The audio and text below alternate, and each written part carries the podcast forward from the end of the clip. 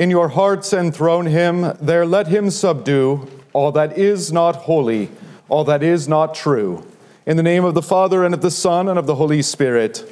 Amen. Please be seated. Not unlike our Lord Jesus, in his context, Jeremiah the prophet is preaching at a time of great political tumult. But he has an interesting answer. One wonders why he doesn't hear, Stay in your lane, Jeremiah. You're part of the right hand kingdom, not the left. Our errors aside, Jeremiah has a solution for all the political problems of his day. Ready for it? Go to church. Keep the Sabbath day holy. God commands him to go to the gate where the leaders would walk in and out. As if he were saying, Go to Washington, D.C., and tell them that if they want a solution, the solution to all their problems is this remember the Sabbath day by keeping it holy. What does this mean for us? We should fear, love, and trust in God above all things so that we do not despise preaching and His word, but hold it sacred and gladly hear and learn it. The problems of our own day are not political problems, they're spiritual problems. It might be worth considering, if for nothing else, the laughs. The next time you're arguing with a family member or a friend or perhaps even a coworker at work about politics, you might simply ask them, When is the last time you were in church? And of course, if they weren't in church anytime recently, you can say, Your opinion is void. If the solution is to be found at church, then those who don't go to church won't have the solution. Now, I can already hear skeptics in the background going, Well, Pastor Rody, that was true for Jeremiah because Jeremiah lived in a theocratic state, very different than the state in which we live. The Lord has anticipated you. Here once more. If at any time I declare concerning a nation or a kingdom, for those of you scrambling to find it, verse uh, 7 of chapter 18. If at any time I declare concerning a nation or a kingdom, that I will pluck up and break down and destroy it. And if that nation concerning which I have spoken turns from its evil, I will relent of the disaster that I intended to do to it. And if at any time I declare concerning a nation or a kingdom that I will build and plant it, and if it does evil in my sight, not listening to my voice, then I will relent of the good that I had intended to do to it. The message, hopefully, is clear and obvious. Christ rules over every last nation. Those who return from their evil ways, he will bless. Those who pursue their evil ways, he will curse. It's just that simple. Waters have gotten muddied, of course. Times have gotten confused. We live in a day and age in which the two kingdoms doctrine has been identified more or less with a separation of church and state, neither of which have to do with the scriptural teaching or the teaching of the Lutheran confessions. In times of confusion, there's often more heat than there is light. And this is certainly true of our own time. To repent and to return to the Lord is to do nothing else than to return to His Word and see what He says. If your ideal is a secular nation, quote unquote, led by a pagan ruler, that's not what the scriptures have in mind.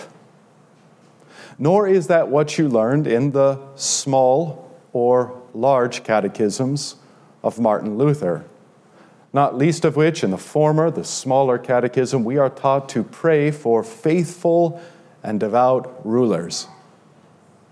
Faithful in promoting abortion? Devout in rewarding the wicked? No. Faithful Christians, devout in their piety. That is the ideal.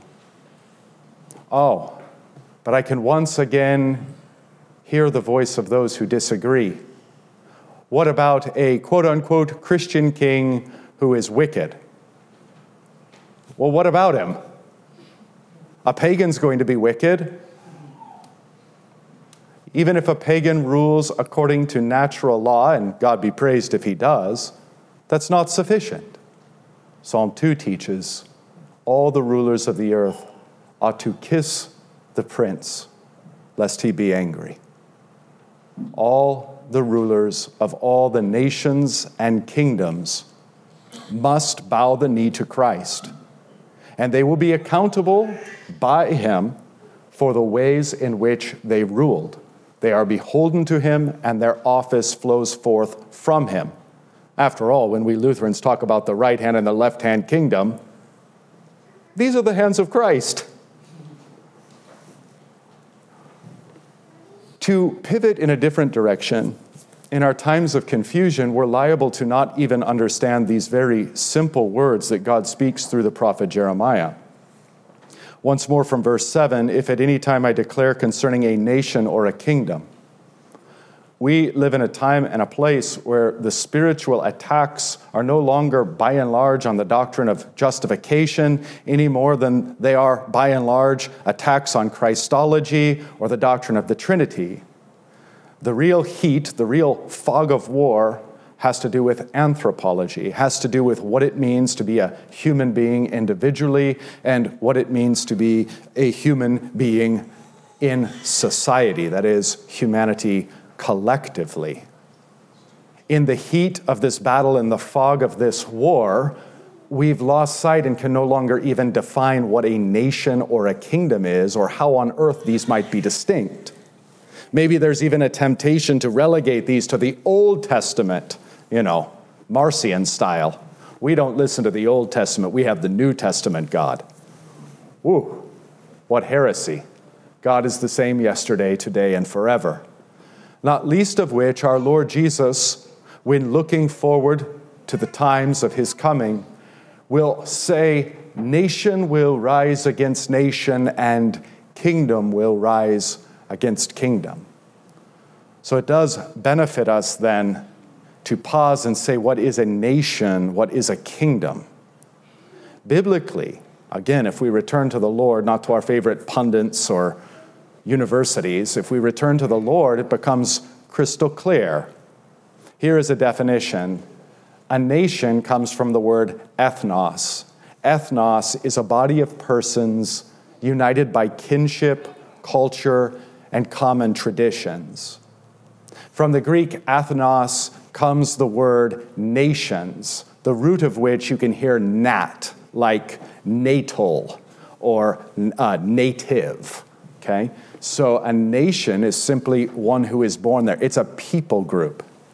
Now, nations can also be their own kingdoms in an ethnic state or an ethnic kingdom. There are many such ethnic states and ethnic kingdoms around the world today, as there always have been. But it is also the case that a kingdom may absorb more than one nation, in some cases, many nations.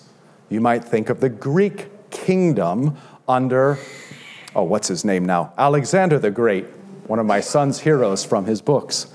Alexander the Great has many nations under his kingdom. The same is true for the Roman Empire. Many nations are under that kingdom. And the same is even true for the United States of America there exists and dwell within our borders more than one nation.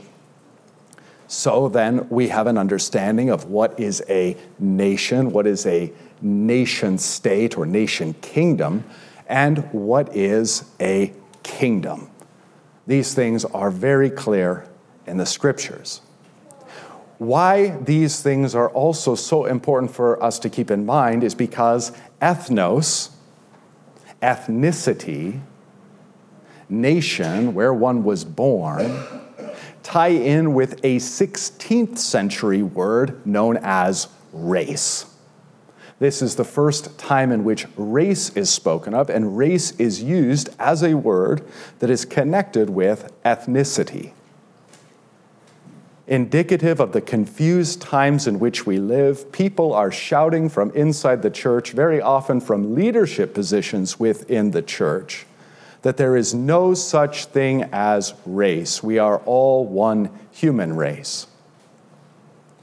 Pause and consider is that not exactly parallel to saying there is no such thing as man and woman, no such thing as male or female, there is just humanity? Is it not the case that there is humanity and humanity is expressed precisely in male or female? It is likewise the case then that there is humanity expressed in the nations, the family groups, the ethnos. So it's not either or, but both and. We exist as members of a nation, and that's true whether we have a kingdom over us or not. It is also true that there is some fluidity between nations as the centuries roll on and one nation absorbs another or intermarries with another.